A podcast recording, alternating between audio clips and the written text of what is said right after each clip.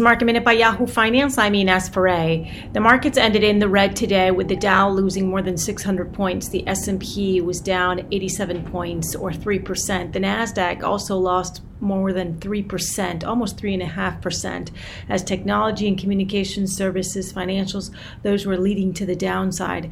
Oil today was under pressure with WTI plunging today to $13 a barrel. Brent crude is sitting at just below $20 a barrel as demand for oil has collapsed worldwide amid the COVID 19 pandemic.